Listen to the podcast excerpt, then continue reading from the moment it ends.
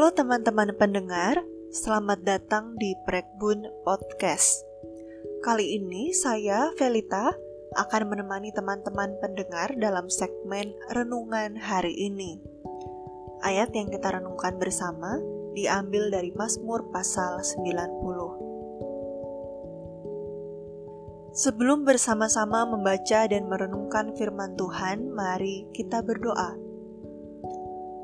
Bapa di sorga, tolonglah kami untuk memahami kebenaran firman-Mu, dan ajarlah kami bukan hanya menjadi pendengar saja, tapi juga melakukan firman-Mu. Dalam nama Tuhan Yesus, kami berdoa. Amin. Teman-teman pendengar, renungan hari ini saya beri judul counting days atau menghitung hari. Saya akan membacakan ayat perenungan firman Tuhan. Mazmur 90 Doa Musa, Abdi Allah Tuhan, Engkaulah tempat perteduhan kami, turun-temurun. Sebelum gunung-gunung dilahirkan, dan bumi dan dunia diperanakkan, bahkan dari selama-lamanya sampai selama-lamanya, Engkaulah Allah. Engkau mengembalikan manusia kepada debu dan berkata, "Kembalilah, hai anak-anak manusia, sebab di matamu seribu tahun sama seperti hari kemarin apabila berlalu, atau seperti suatu giliran jaga di waktu malam." engkau menghanyutkan manusia. Mereka seperti mimpi, seperti rumput yang bertumbuh di waktu pagi, berkembang dan bertumbuh di waktu petang, lisut dan layu. Sungguh, kami habis lenyap karena murkamu, dan karena kehangatan amarahmu kami terkejut. Engkau menaruh kesalahan kami di hadapanmu dan dosa kami yang tersembunyi di dalam cahaya wajahmu. Sungguh, segala hari kami berlalu karena gemasmu. Kami menghabiskan tahun-tahun kami seperti keluh. Masa hidup kami 70 tahun, dan jika kami kuat, 80 tahun. Dan kebanggaannya adalah kesukaran dan penderitaan sebab berlalunya buru-buru dan kami melayang lenyap. Siapakah yang mengenal kekuatan murkamu dan takut kepada gemasmu?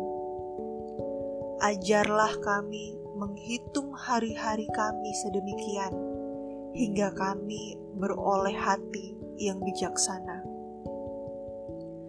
Kembalilah ya Tuhan, berapa lama lagi?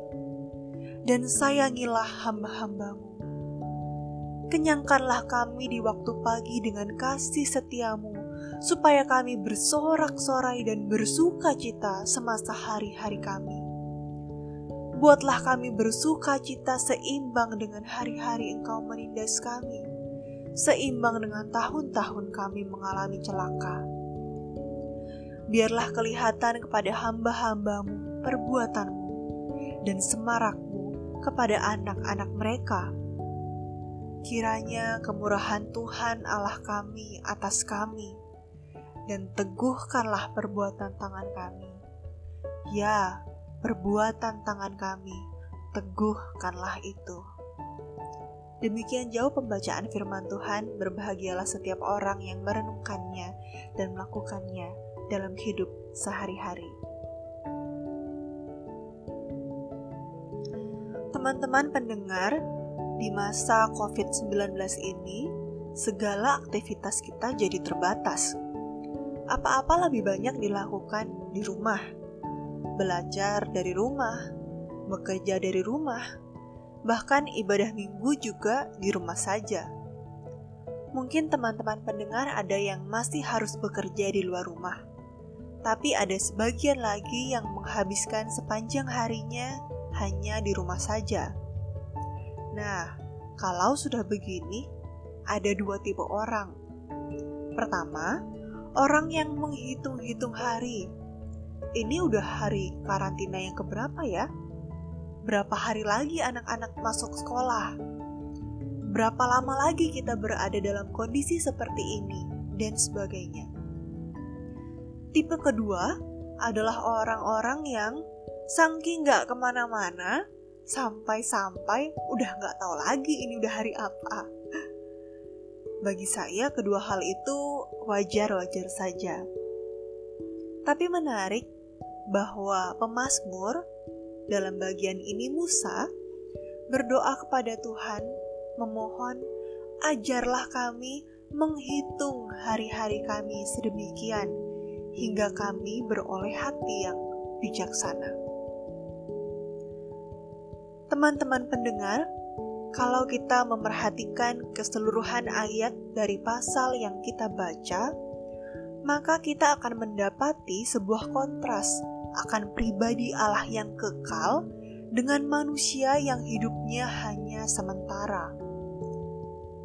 Dikatakan di ayat pertama, Tuhan engkaulah tempat perteduhan kami turun-temurun.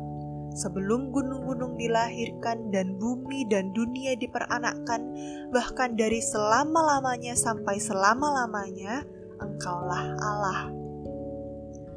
Pemasmur juga menggambarkan bagaimana di hadapan Allah yang kekal itu, hidup manusia begitu singkat. Seperti rumput yang bertumbuh di waktu pagi dan di waktu petang, lisut dan layu. Bukan hanya singkat dan sementara, bahkan manusia tidak berkuasa atas hidupnya sendiri. Kalau Allah bilang, "Sekarang kembalilah kepada debu," maka kita akan kembali kepada debu. Teman-teman pendengar, ayat 7 11 menunjukkan setidaknya ada tiga hal yang pemazmur sadari mengenai hidupnya. Yang pertama, hidup manusia singkat dan sementara. Dikatakan masa hidup kami 70 tahun, dan jika kami kuat, 80 tahun. Mungkin teman-teman pendengar pernah membaca atau mendengarkan bahwa semakin lama, rentang waktu hidup manusia semakin pendek. Kalau dulu orang bisa hidup sampai 200 tahun, 300 tahun, sekarang jarang sekali dan sekalipun di zaman sekarang ada orang yang usianya bisa mencapai lebih dari 100 tahun, tetap saja hidup manusia ada batasnya. Yang kedua, hidup manusia tidak luput dari kesukaran dan penderitaan. Tidak dapat dipungkiri, itu sudah menjadi bagian dari hidup kita, bukan? Dan benar kata pemazmur, Kebanggaannya adalah kesukaran dan penderitaan. Saya rasa semua orang tua akan bangga jika bercerita kepada anak cucunya tentang bagaimana mereka berjuang. Dulunya miskin, sekarang jadi orang berada. Bagaimana mereka berjuang di medan tempur melawan penjajah, atau pengalaman-pengalaman difitnah, disakiti, dan banyak lagi, bukan? hal yang ketiga yang pemazmur sadari mengenai hidupnya. Sesungguhnya, manusia diperhadapkan dengan penghakiman Allah. Manusia tidak bisa menutup-nutupi dosanya di hadapan Allah, dan mau tidak mau menerima segala konsekuensi dari perbuatannya. Teman-teman pendengar, tiga hal ini bukan hanya berlaku untuk Musa, pemazmur, tapi juga untuk setiap kita. Di masa-masa seperti ini, ketika kita menyaksikan banyak jiwa yang melayang, orang-orang mengalami kehilangan, kita dibombardir dengan ketakutan dan ketidakpastian. Bukankah seharusnya kita dibuat lebih sadar bahwa hidup ini sementara dan kita tidak memiliki kuasa atas hidup kita sendiri?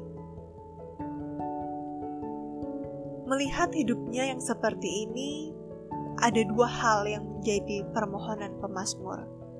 yang saya harap juga menjadi permohonan kita kepada Allah, yaitu beroleh hati yang bijaksana, ayat 12, dan bersuka cita semasa hari-hari hidup, ayat 14. Pemasmur berdoa, Ajarlah kami menghitung hari-hari kami sedemikian, hingga kami beroleh hati yang bijaksana. Teman-teman pendengar, ketika kita tahu kapan hari-hari kita akan berakhir, tentu kita tidak akan menyia-nyiakan waktu untuk sesuatu yang tidak benar-benar penting. Tapi kita akan fokus pada apa yang terpenting, bukan? Kalau yang paling penting, yang paling bermakna adalah materi, kekayaan, maka kita akan mengejar itu. Kalau yang paling penting adalah keluarga, barangkali kita yang tadinya masa bodoh dengan orang-orang di rumah akan memanfaatkan sebaik-baiknya waktu bersama keluarga. Kalau yang terpenting adalah berbuat baik atau beramal, maka kita akan sebanyak-banyaknya beramal. Puji Tuhan kalau kita tidak perlu beramal untuk mendapatkan keselamatan, bukan? Sesungguhnya yang terpenting adalah keselamatan jiwa dan itu sudah kita miliki. Maka apa yang terpenting selanjutnya? Jika yang terpenting adalah relasi dengan Allah, menjalankan panggilan Allah, mengerjakan visinya, segala sesuatu yang berkaitan dengan kekekalan, maka seharusnya itulah yang kita kejar. Dan kalau kita tahu kapan waktu ini akan berakhir, bukankah kita akan mengerjakannya dengan sebaik-baiknya? Masalahnya adalah kita tidak tahu kapan waktunya akan berakhir. Belajar menghitung hari artinya melihat ke belakang. Sudah seberapa jauh kita melangkah? Bagaimana kita sudah menghidupi hari-hari ini? Dan kemudian menghidupi hari yang ada sekarang dengan fokus pada apa yang paling penting dan bermakna. Ingat, kalau kata Bu Guru dulu, selesai tidak selesai dikumpulkan. Jadi, sudahkah yang terbaik kuberikan biarlah ini menjadi refleksi bagi setiap kita. Hal kedua yang menjadi permohonan pemazmur adalah bersuka cita semasa hari-hari hidup, bisa dilihat di ayat 14. Tentu ini adalah harapan semua orang, bersuka cita semasa hari-hari hidup. Tapi, bagaimana mungkin kita bisa bersuka cita Sementara tadi dikatakan bahwa hidup manusia tidak luput dari kesukaran dan penderitaan. Jawabannya ada di ayat 14. Kasih setia Tuhan.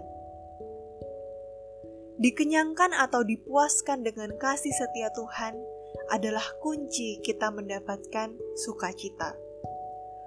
Ketika kita puas dengan kasih setia Tuhan, maka tidak ada hal-hal yang terlalu mengkhawatirkan yang dapat merebut sukacita itu. Ketika kita merasakan bagaimana kasih setia Allah sungguh besar, bahkan Kristus telah mati untuk kita orang-orang durhaka ketika kita masih berdosa, dan tidak ada satupun hal yang dapat memisahkan kita dari kasih Allah, maka penderitaan dan kesukaran pun tidak menjadi penghalang untuk kita bersuka cita semasa hari-hari hidup kita. Inilah kerinduan pemazmur. Beroleh hati yang bijaksana dan bersuka cita semasa hari-hari hidup. Teman-teman pendengar, hidup kita sementara. Sampai kapan? Tidak ada yang tahu. Mari kita belajar untuk menghitung hari supaya beroleh hati yang bijaksana. Sebaik-baiknya menggunakan masa hidup ini untuk mengerjakan apa yang paling penting. Dan kiranya kita terus membuka mata, hati, telinga untuk peka pada kasih setia Allah sehingga kita mengerti bagaimana dikenyangkan, dipuaskan dengan kasih setianya, dan akhirnya dapat bersorak-sorai dan bersuka cita sepanjang hari-hari hidup ini. Teman-teman pendengar, di akhir perenungan ini, saya ingin mengajak kita sekali lagi membaca ayat terakhir, ayat 17, sebagai doa. Kiranya kemurahan Tuhan Allah kami atas kami, dan teguhkanlah perbuatan tangan kami. Ya, perbuatan tangan kami, teguhkanlah itu. Ya Tuhan, ajar kami untuk menghitung hari dan melakukan apa yang Engkau ingin kami lakukan.